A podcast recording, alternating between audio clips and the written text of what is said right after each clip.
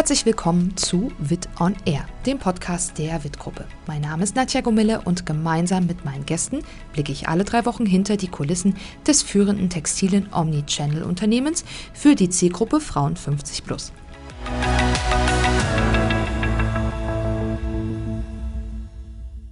Ja, dann herzlich willkommen zu Folge 9 von Wit on Air. Ich hoffe, ihr seid alle wie ich frisch und erholt ins neue Jahr gestartet und was für viele von uns ja zum Jahreswechsel ganz fest dazu gehört, sowie das Raclette zu Silvester, die guten Vorsätze. Die meisten denken da vermutlich zunächst an gesündere Ernährung, mehr Sport treiben oder mit dem Rauchen aufhören. Aber wie wäre es denn zur Abwechslung mal mit der Analyse eurer beruflichen Situation, eurer Stärken und Potenziale, der Frage, wer und wo ihr in ein paar Jahren sein wollt? Warum das richtig wertvoll und eine super Idee ist, erfahre ich heute von Leonie Jakob, Referentin Learning and Development und Daniel Fischer, Method Coach. Welche Rolle spielen eigentlich lebenslanges Lernen und Veränderungsbereitschaft für uns?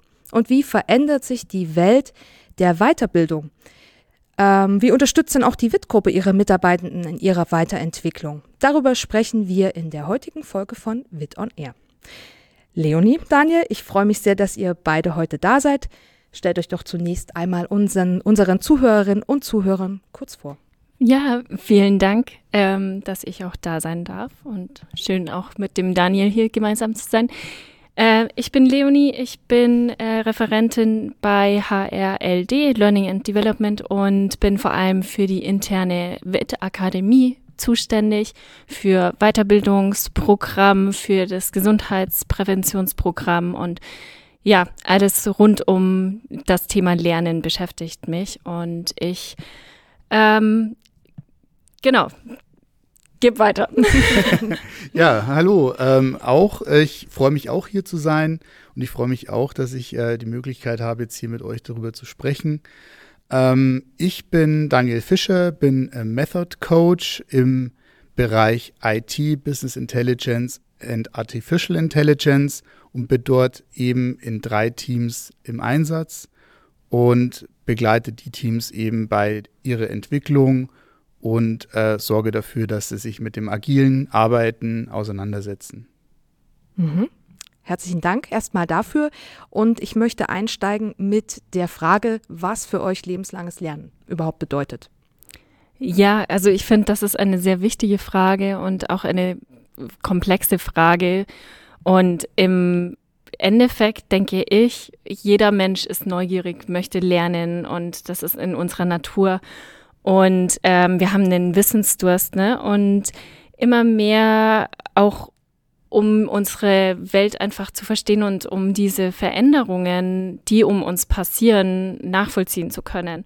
Das natürlich uns früher vor allem zur, über, zum Überleben geholfen hat, aber heutzutage vor allem bei Veränderungen durch Technologien oder sei es eine Pandemie, dass wir dadurch einfach ähm, erfolgreich sein können, indem wir lernen und uns anpassen dadurch.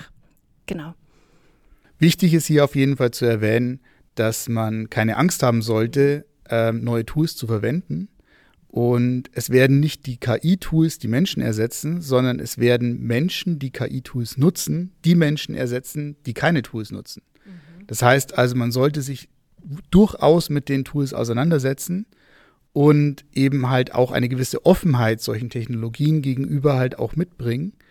Und das Schöne ist, dass ich bei Tools wie zum Beispiel ChatGPT einfach auch fragen kann, wie ich das Tool benutzen soll das heißt, ähm, es hilft mir auch praktisch bei der Benutzung, ähm, indem es mir Fragen stellt, welche Informationen es noch benötigt, um eben die Antwort entsprechend zu optimieren. Mhm.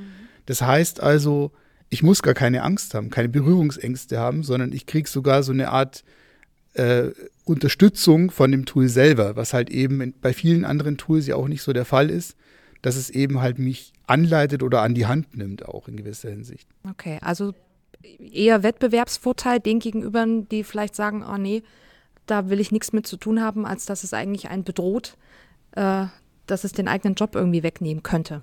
Genau. Deswegen finde ich da auch wichtig zu sagen, es hat auch kein Alter oder ist es nicht altersspezifisch, ob du jetzt ein ähm, Grundschulkind bist und lernst oder ob du jetzt Mitte 50 bist, gestandener Manager, du wirst immer weiter lernen und du kannst lernen und das ist auch das Wichtige daran. Ne? Also da auch da vor dem Alter und lernen keine Angst zu haben. Mhm. Okay.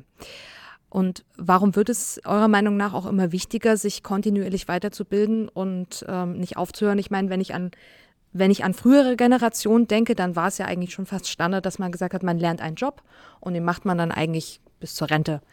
Das funktioniert heute nicht mehr, oder? So eigentlich nicht mehr. Also wir haben es ja jetzt auch durch Corona gesehen, wie schnell unsere Welt äh, sich verändert. Und früher gab es ja schon immer Change aber die Geschwindigkeit heutzutage ist einfach eine andere. Und da flexibel darauf reagieren zu können, das ist, glaube ich, die größte Herausforderung und bedeutet weiter zu lernen, egal wie alt, wer, welcher Couleur, keine Ahnung, so. Und aus meiner Sicht ist auch so, dass äh, Jobs sich auch schon immer verändert haben. Also es gibt eigentlich manche klassischen Jobs, die aber trotzdem im Laufe der Jahre sich immer wieder angepasst haben, wo natürlich immer wieder andere Tools auch zum Beispiel dann eingesetzt wurden. Dementsprechend musste man auch sich immer wieder weiter qualifizieren, weiterbilden. Ähm, und wenn man weniger von einer klassischen Stelle als eher von einer Rolle vielleicht in einem Unternehmen sprechen würde, dann kommt man auch wesentlich leichter damit klar, dass man eben sagt, vielleicht habe ich eine Stelle per Vertrag, aber ich habe tatsächlich eigentlich drei oder vier Rollen, die ich im Unternehmen ausübe. Und bei einer Rolle, die fällt vielleicht dann irgendwann weg, dafür kommt eine andere Rolle mit dazu. Und Rollen sind ja per se immer Aufgabenbündel. Das heißt also, die haben mehrere Aufgaben dann unter sich sozusagen geclustert. Und es kann halt durchaus einfach sein, dass eine Rolle, die ich vielleicht am Anfang meiner Karriere ausgeübt habe, dass die halt jetzt einfach nicht mehr da ist. Dafür kam eine andere Rolle mit hinzu. Und auch wenn meine Stellen, Stellenbezeichnung immer noch die gleiche ist, kommen halt trotzdem immer unterschiedliche Rollen vielleicht auch mit, die ich eben halt dann im Teamkontext oder vielleicht im Unternehmenskontext auch ausübe. Mhm.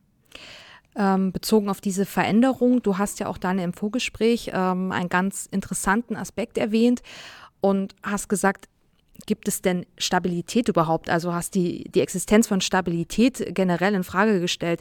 Wenn in deinen Augen Stabilität nur eine Illusion ist, bedeutet das dann für uns in der Konsequenz was? Ja, äh, genau. Also Stabilität ist eine Illusion, äh, welche uns oft eine falsche Sicher in einer falschen Sicherheit wiegt. Also mhm. wir, wir leben in einer komplexen Welt, die sich ständig verändert. In der Natur gibt es die, die, Jahreszeiten, in der Biologie gibt es den Zellalterungsprozess. Oder im Unternehmenskontext ganz klassisch das Kaufverhalten von KundInnen was uns immer wieder vor, neuen, vor neue Herausforderungen stellt. Mhm. Also wir müssen flexibel, innovativ, offen für Fehler und lernbereit sein. Wir dürfen uns nicht darauf verlassen, dass wir alles schon wissen ja. und können, sondern wir müssen uns immer wieder neu erfinden. Das heißt, wir müssen eigentlich weg von einer Wissensgesellschaft hin zu einer lernenden Gesellschaft. Mhm. Und nur so können wir auch die Illusion der Stabilität hinter uns lassen und die Realität der Veränderung gestalten. Ja, und mit Veränderung kennst du dich ja selber am besten aus. Äh, du hast ja selbst eine sehr interessante Entwicklung durchgemacht. Kannst du uns erzählen, wie du vom Controller zum Method Coach wurdest? Ja, sehr gerne. Äh, vor fast 15 Jahren startete meine berufliche Reise bei der WIT-Gruppe als Marketing-Controller in der Sortimentsplanung. Ähm, und ich war ganz nah dran an den Produkten, dem Herzschlag des Einkaufs Herbst, Winter, Frühjahr, Sommersaison. Ähm, nach einiger Zeit dachte ich mir, okay, ich möchte, jetzt weiß ich, wo, wie die WIT-Gruppe ihr Geld verdient und äh, womit auch. Mhm. Und äh, dann zog es mich eben als Controller ins zentrale Unternehmenscontrolling, wo ich mich unter anderem mit den E-Commerce-Kosten im konzernweiten Abrechnungssystem beschäftigt habe und als das Abrechnungssystem dann von der Otto Group in die WIT-Gruppe umzog, da packte mich die Neugier und ich sprang ins kalte Wasser, sprichwörtlich, und bin ins Informationsmanagement und habe dort eben aktiv bei der Migration mitgewirkt in das neue Frontend-System, das eben bei der WIT-Gruppe dann im Einsatz war. Und mit der Reorganisation unserer IT-Landschaft ergab sich dann eben auch ein neuer Karriereweg, nämlich der Pfad des Method Coach Und äh, ich darf seit einigen Jahren eben Teams dabei begleiten in ihrer Entwicklung und Arbeit und eben im IT-Kontext. Und es ist sehr spannend und war auf jeden Fall keine falsche mhm. Entscheidung. Okay, das klingt erstmal sehr positiv. Und du hast dich auch ganz bewusst dazu entschieden, diese Komfortzone zu verlassen, was ähm, Neues zu wagen. Was hat dich dazu motiviert? Gab es so einen Moment, wo du rückblickend sagst, okay, ähm, das war so der Moment, in dem du gespürt hast, ich muss jetzt was ändern? Also äh, Motivation kann man ja eigentlich in zwei Kategorien unterteilen. Also wir haben einmal die von innen kommende Motivation, intrinsisch, oder von außen kommende Motivation, eben die extrinsische. Ähm, bei den extrinsischen gibt es halt den Klassiker mehr Geld. Also wenn ich mhm. halt mehr Geld bekomme, das ist ein Motivator, dass ich natürlich mich dann irgendwo hin bewege. Ähm, ist bei, tatsächlich bei mir aber nie ein Treiber gewesen. Ähm, wenn überhaupt, dann als extrinsische Motivator sehe ich bei mir das Thema Anerkennung oder beziehungsweise vielleicht auch fehlende Anerkennung mhm. bezogen auf mein Potenzial oder meine Stärken. Dass das manchmal ein Anschub war, war jetzt aber nicht der hauptausschlaggebende. Meistens bei mir sind es doch eher die intrinsischen, eben die drei Motivatoren Wissensbegierde, Sinnerfüllung und Einfluss. Das heißt also, was Neues lernen, andere Perspektiven einnehmen, äh, Sinn in dem zu finden, was man macht und ja. natürlich auch andere zu beeinflussen mit dem, was ich tue. Mhm. Okay, und ihr habt mir verraten, Voraussetzungen, um diese Komfortzone zu verlassen, in der sich ja die meisten von uns berechtigterweise auch meistens bewegen, ist das sogenannte Growth Mindset. Was ist das eigentlich und welche Vorteile bietet uns diese Form des Mindsets? Der Begriff Growth Mindset oder Wachstumsdenken ähm, wurde von der US-amerikanischen Psychologin Carol Dweck geprägt und beschreibt die Einstellung, dass die eigenen Fähigkeiten nicht festgelegt sind, sondern veränderbar. Ähm, stell dir vor, du bist eine Gärtnerin in deinem Garten und jede Fähigkeit ist zunächst eine kleine Pflanze, mhm. die du nähren und pflegen musst und um du dich kümmern musst. Und mit einem Growth Mindset weißt du, dass deine Fähigkeiten nicht festgelegt sind. Äh, sie sind veränderbar wie der Garten, der sich ja auch mit der Zeit entwickelt und verändert. Mhm. Und du siehst jeden Fehler als eine Chance, etwas zu lernen. Und es ist praktisch wie Dünger für die Pflanzen. Mhm. Und Herausforderungen, ähm, ja, das ist für dich halt wie Regen und Sonnenschein, die dazu beitragen, dass dein Garten immer mehr größer wird und, und schön wird und blüht. Und, ähm, und man muss auch immer daran denken, die Vorbilder, die wir in der Kindheit haben, die haben im Bestfall uns gezeigt, wie man halt sät und wie man auch gießt und wie man mhm. sich um so einen Garten kümmert. Aber ähm, irgendwann ist man halt selber an der Reihe, sich darum zu kümmern und den Garten halt weiter zu kultivieren. Mhm. Und ähm, es ist nie zu spät, neue Samen zu säen. Also das heißt, ich habe mein ganzes Leben lang Zeit, immer wieder neue Pflanzen zu ziehen. Also ich muss nicht irgendwann aufhören und sagen, so, jetzt bin ich an dem Punkt erreicht und jetzt mhm. kümmere ich mich nicht mehr um den Garten. Und auch im Erwachsenenalter hast du einfach immer noch die Möglichkeit, dein Growth Mindset weiterzuentwickeln und eben zu verfeinern.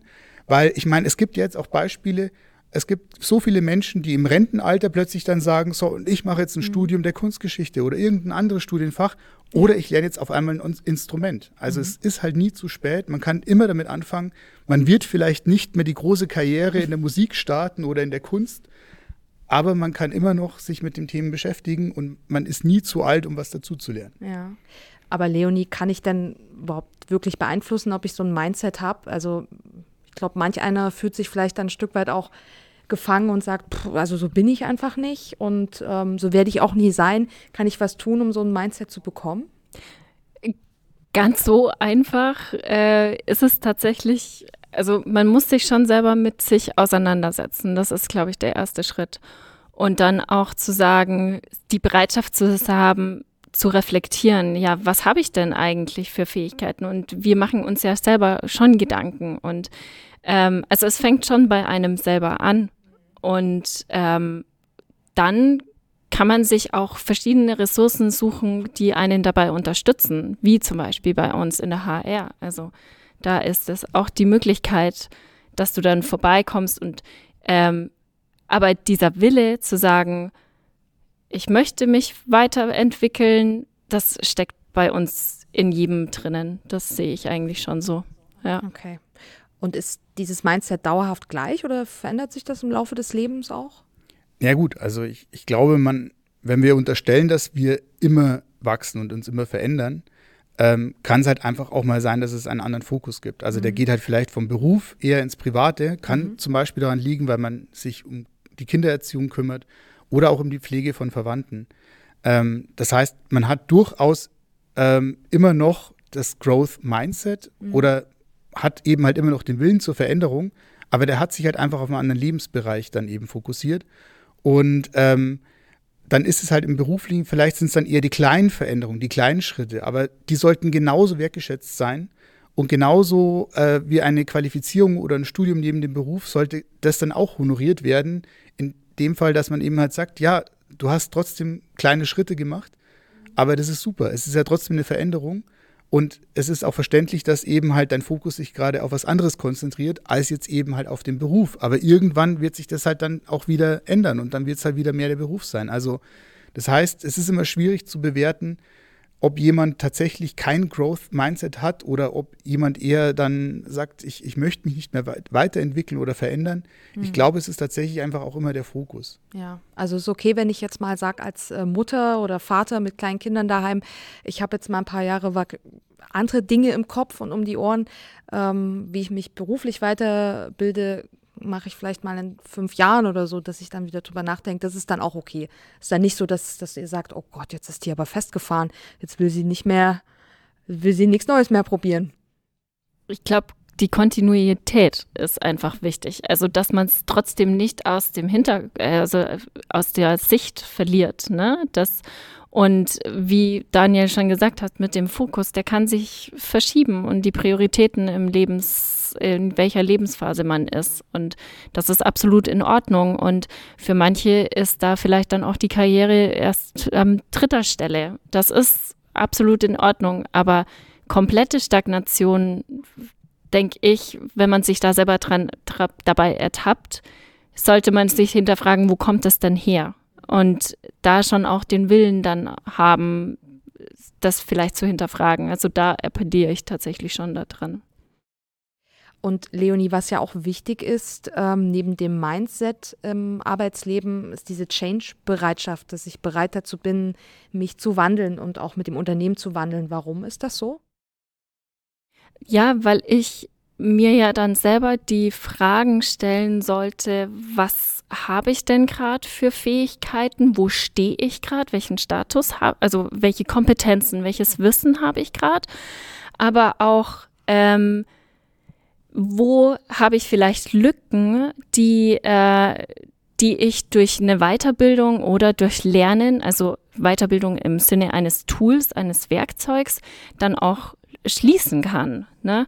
Und ähm, dann im nächsten Schritt dann auch zu sagen, ja, wenn ich diese Lücken schließe, dann komme ich ja einen gewissen Schritt weiter und wem hilft denn dieser, dieses, diese Entwicklung auch, ne? Also nicht nur zu sagen, mir selber aus persönlichen Antrieb, ich habe mich persönlich weiterentwickelt, sondern auch zu sagen, wie kann ich das ähm, in mein Team mit einbringen? Wie hilft das auch meiner, ähm, meiner Führungskraft in ihren Aufgabenpaketen weiter? Und in dem Sinne dann auch meinem Arbeitsumfeld und meinem Unternehmen, wie der Witt-Gruppe dann. Ne? Also wie bringe ich mich persönlich und ähm, den Betrieb oder das Unternehmen weiter? So. Ihr als HR, ihr seid ja auch oder ihr seht euch auch als Weiterbildungsberatung oder als Stelle für Weiterbildungsberatung.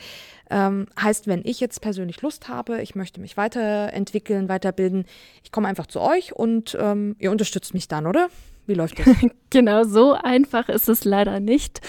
Ähm, wie ich bereits gesagt habe, diese Fragen, ähm, es ist schon wichtig, sich erstmal diese Fragen zu stellen, zu reflektieren. Wo stehe ich? Was kann ich?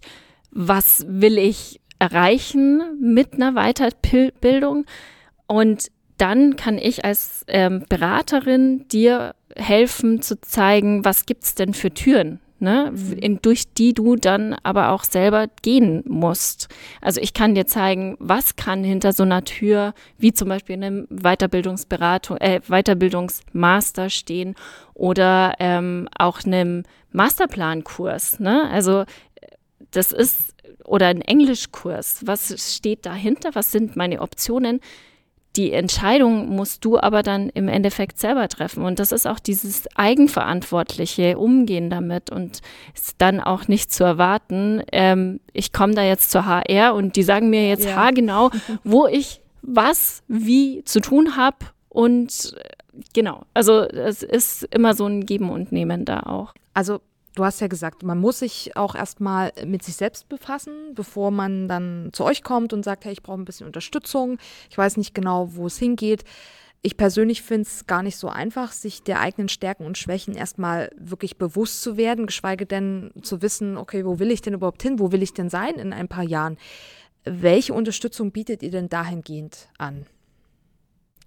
Genau, nee, es ist tatsächlich nicht so einfach, aber es ist ja auch notwendig, wenn wir uns an sich ansehen, wie schnell sich alles verändert. Ne? Und äh, ich meine, die letzten Jahre mit Corona hat es einfach gezeigt, ähm, dass es auch unvorhersehbar ist, was kommt. Und ich will nicht damit sagen, dass es notwendig ist, dass du einen fixen Zehn-Jahres-Plan vor dir hast und sagst, da gehe ich hin und da komme ich auch nicht davon ab, ne? sondern zu sagen, ich habe zwar eine Vorstellung, was ich, äh, wo ich hin möchte, ne? so, damit ich auf Kurs bleibe, bin aber trotzdem auch mit diesem durch ein Growth Mindset flexibel, um meinen Kurs auch währenddessen anzupassen und auch diese kontinuierlich dann sich Fragen zu stellen, wo bin ich gerade, wo will ich hin, passt es auch gerade noch so ähm, mit dem Wissen, das ich jetzt gerade habe, um an mein Ziel oder an die nächsten Meilensteine ähm, hinzukommen. Genau. Und kann ich auch eigene Ideen und Optionen in Sachen Weiterbildung bei euch einbringen? Auf jeden Fall. Also wir sind ähm, da offen und sind uns auch immer oder hören uns gerne an, was für Ideen im Haus mhm. sind. Ne? Und klar kannst du nicht davon ausgehen, ich kipp jetzt eine Idee ein und dann wird das 100 Prozent auch umgesetzt. Und da kommt auch wieder dieses, was ist auch dieses der, der Mehrwert für uns als Fit-Gruppe und mhm. ähm, wie, welchen Mehrwert hat es für die Belegschaft, also auch in dem größeren Kontext gesehen und nicht mhm. nur auf einen einzelnen, aber Ideen einzubringen, ist immer herzlich willkommen. Ja. Mhm. Weil du ja das ähm, gesagt hast, dass zum einen die persönliche Weiterentwicklung, aber auch die Frage, welchen Mehrwert es fürs Unternehmen hat, ähm, das angebracht hast. Daniel, wenn ich jetzt an dich denke mit deiner Weiterbildung, ähm, welche Rolle hat es gespielt? Also inwieweit wurde das thematisiert? Ähm, als du damals gesagt hast, okay, ich möchte jetzt was anderes machen? Mhm. Also ich war natürlich auch im, im Austausch mit, mit Leonie. Also wir sind eigentlich relativ oft schon mhm. im Austausch gewesen. Wir haben uns auch tatsächlich mal unterhalten, was denn so ein Method Coach ja. tatsächlich eigentlich alles braucht. Und da sind wir eben auf verschiedene Sachen ihm auch gekommen, mhm. wo sie mir eben gesagt hat, okay, also sie würde jetzt das und das und das und das sehen. Und dann habe ich gesagt, ja, ich sehe jetzt das und das und das. Also zum Beispiel so Scrum-Zertifizierung, mhm. Kanban-Zertifizierung gibt es ja schon einige auf dem Markt. Und da haben wir uns dann wirklich halt einfach auch, auch ausgetauscht und hat, haben eben halt auch geschaut, okay, was, was, was würde dann jetzt da noch reinpassen? Und natürlich ist es so, dass eben einige Sachen von HR schon angeboten werden. Mhm. Aber ich glaube, dass eben auch ihr sehr dankbar seid, wenn Leute sich auch selber damit beschäftigen, euch vielleicht ein konkretes Angebot auch mal schicken, per E-Mail und sagen, hier, ich habe hier einen Anbieter gefunden, die würden das und das und das anbieten. Passt das jetzt zur WIT-Gruppe oder ist es, oder habt ihr vielleicht auch was anderes schon mit einem etablierten Anbieter, was in die gleiche Richtung geht, was vielleicht dann aber auch schon irgendwie besser passt, weil man eben halt auch schon Erfahrungswerte eben hat mit den jeweiligen Anbieter und von daher ist es eigentlich immer gut, wenn man, glaube ich, den, den Kontakt sucht, also zu euch. Und nicht einfach sagt, naja, okay, da ist nichts angeboten. Wenn ich jetzt so in WIT Akademie zum Beispiel reinschaue, die bieten ja das nicht an, was ich will und eher so resigniere. Nee, dann einfach, glaube ich, auch direkt in Kontakt treten. Ich denke mal, das hilft immer allen, wenn man dann einfach auch ähm, mit, mit Ideen auch kommt und sagt, hier, ich hätte ein konkretes äh, Angebot, passt es oder habt ihr vielleicht was Ähnliches auch schon im Angebot. Okay, aber ihr habt dann schon auch geschaut, ähm, welche, es gibt jetzt Zertifizierung A oder B, was macht jetzt vielleicht auch im, in, in deinem Arbeitsumfeld mehr Sinn, was ist, was ist nützlich? dass es auch irgendwie dann eben diesen Gewinn auch fürs Unternehmen bringt, nicht nur für dich persönlich, dass du sagen kannst, okay, ich habe jetzt die Zertifizierung, aber auch, dass man sagen kann, super, sowas hat es jetzt genau gebraucht im Team und ähm, das ist jetzt genau das Richtige. Genau. Also da gibt es einige Sachen, die, die jetzt, glaube ich, auch, wovon natürlich immer, ich sage mal so, man ist natürlich manchmal auch ein bisschen Pionier, wenn man zu den Ersten gehört, die jetzt eben halt diese Rolle ausüben. Und alle, die jetzt danach kommen, die haben natürlich den Vorteil, dass man halt jetzt immer mehr schon auch hat. Also wenn man jetzt schon sagt, so die klassische Scrum-Zertifizierung Scrum ist jetzt nicht mehr die einzige Zertifizierung. Es ist halt eben, geht in verschiedene Richtungen auch und ähm, gibt auch was in Richtung Teamentwicklung und ich glaube, davon profitiert man halt eben, dass einige halt vorgehen und sich halt mit den Themen beschäftigen und auch mit den Zertifizierungen und die anderen profitieren davon, weil ihr natürlich auch nur den Bedarf besser abstimmen könnt, wenn es Leute gibt, die diesen Bedarf haben. Also wenn natürlich niemand sagt, ich brauche jetzt eine Scrum-Zertifizierung im Haus, dann kommt ihr nicht auf die Idee, dass ihr sagt, oh, wir bieten jetzt mal einfach Scrum-Zertifizierungen an. Vielleicht gibt es ja jemanden, der das cool findet. Also das heißt, es ist wirklich so ein Geben und Nehmen und es muss auch immer so ein bisschen diese Bedarfsanalyse natürlich beim, also in den Teams selbst passieren und eben halt dann auch natürlich kommuniziert werden an HRLD, damit die natürlich dann auch sagen können, okay, wir haben dann einen Anbieter und der würde das auch anbieten und und da finde ich es auch wichtig noch zu sagen, ich bin dann oder wir sind auch angewiesen auf aktive Rückmeldungen. Wenn du jetzt eine Scrum-Ausbildung gemacht hast und gesagt hast, boah, dieses Wissen hat mich wirklich in meinen Aufgaben A, B und C aktiv weitergebracht. Das kann ich empfehlen.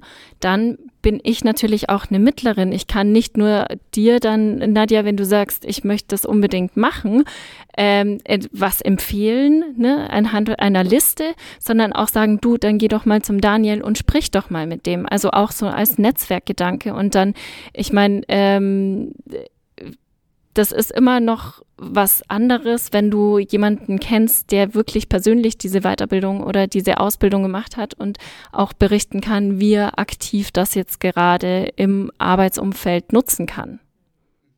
Okay. Also nicht nur die Geschwindigkeit der eigenen Weiterentwicklung nimmt ja zu, wie wir festgehalten haben, auch inhaltlich tut sich ja, hat sich einiges getan, tut sich nach wie vor sehr, sehr viel. Leonie, wie hat sich denn das Angebot an Weiterbildungen bei euch jetzt äh, bei HR verändert? Ähm, und wird sich auch zukünftig noch verändern? Also wir sehen ganz klar auch diesen, diesen ähm, Shift in Richtung Entwicklung der Soft Skills. Also was sind Soft Skills? Sind zwischenmenschliche ähm, Fähigkeiten wie zwischenmenschliche Kommunikation, Pro, Pro, Problemlösefähigkeiten, ähm, kritisches Denken. Ne? Also das sind und auch ähm, eine Persönlichkeitsentwicklung, das sind Soft Skills. Also das ist immer, dass das wichtiger wird, auch in Präsenz anzubieten als Trainings, Workshops. Ähm, was aber trotzdem nicht zu vernachlässigen ist, ist auch die ähm, die Fachkenntnisse, dass die weiter geschult werden, die werden nur durch andere Formate diesmal geschult. Ne? Also wenn jetzt jemand sagt, ich möchte ähm, Excel mich weiterbilden und früher haben wir hier ganz klassisch ähm, Excel-Schulungen vor Ort gehabt, Sowas gibt es nicht mehr und sowas wird es auch nicht mehr geben. Aber dafür hast du ein super Tutorial auf dem äh, Masterplan und findest da dann wirklich und kannst es in deiner Geschwindigkeit anschauen, das einfach für dich individuell anpassen, was dein Lerntyp ist, ne? Und das dann direkt auch anpass äh, ausprobieren. Und ich denke, diese Kombination, ähm, es ist schon wichtig, noch fachlich weiter sich weiterzubilden weil zwar haben wir Zugriff auf alles Wissen der Welt in dem Sinne über uns, übers Internet, jedoch ist es wichtig, durch kritisches Denken, durch Hinterfragen und auch durch eine gewisse fachliche Expertise gutes Wissen von schlechtem Wissen jetzt äh, vereinfacht gesprochen filtern zu können, um wirklich erfolgreich dann agieren zu können. Mhm. Und was sind dann künftig so die Must-Haves in Sachen Skills? Was muss ich unbedingt mitbringen? Ähm, das ist so auch zum einen dieses, wie lerne ich? Also das Wissen, wie kann ich persönlich am besten lernen? Ähm, dann auch kritisches Denken, Entscheidungen fällen anhand von Informationen, aber auch komplexe Inhalte runterbrechen zu können. Ne? Ich meine, wir sind in einer komplexen Welt, das haben wir jetzt vorhin schon oft gesagt, ähm, aber je besser du komplexe Inhalte runterbrechen kannst, desto besser kannst du das auch weitergeben. Und zum anderen auch mental gesund zu bleiben und Resilienz zu sein. Also das ist so diese Skills, die ich am ehesten, also wirklich wichtig sehe, ja. Genau, ich würde noch ergänzen, ähm, Bewusstsein darüber haben, dass wir alle sogenannten Denkmustern unterliegen, also auch Biases genannt, die unsere Entscheidungen beeinflussen. Das heißt, wenn ich weiß, dass ich eben ein gewisses Denkmuster habe, kann ich zumindest reflektieren, dass ich bei der Entscheidung vielleicht beeinflusst war bei, von, diesem, von diesem Denkmuster und sollte halt dann mir einfach nur bewusst sein, dass, dass die existieren. Ähm, neben dem Lernen auch aktiv etwas vergessen können.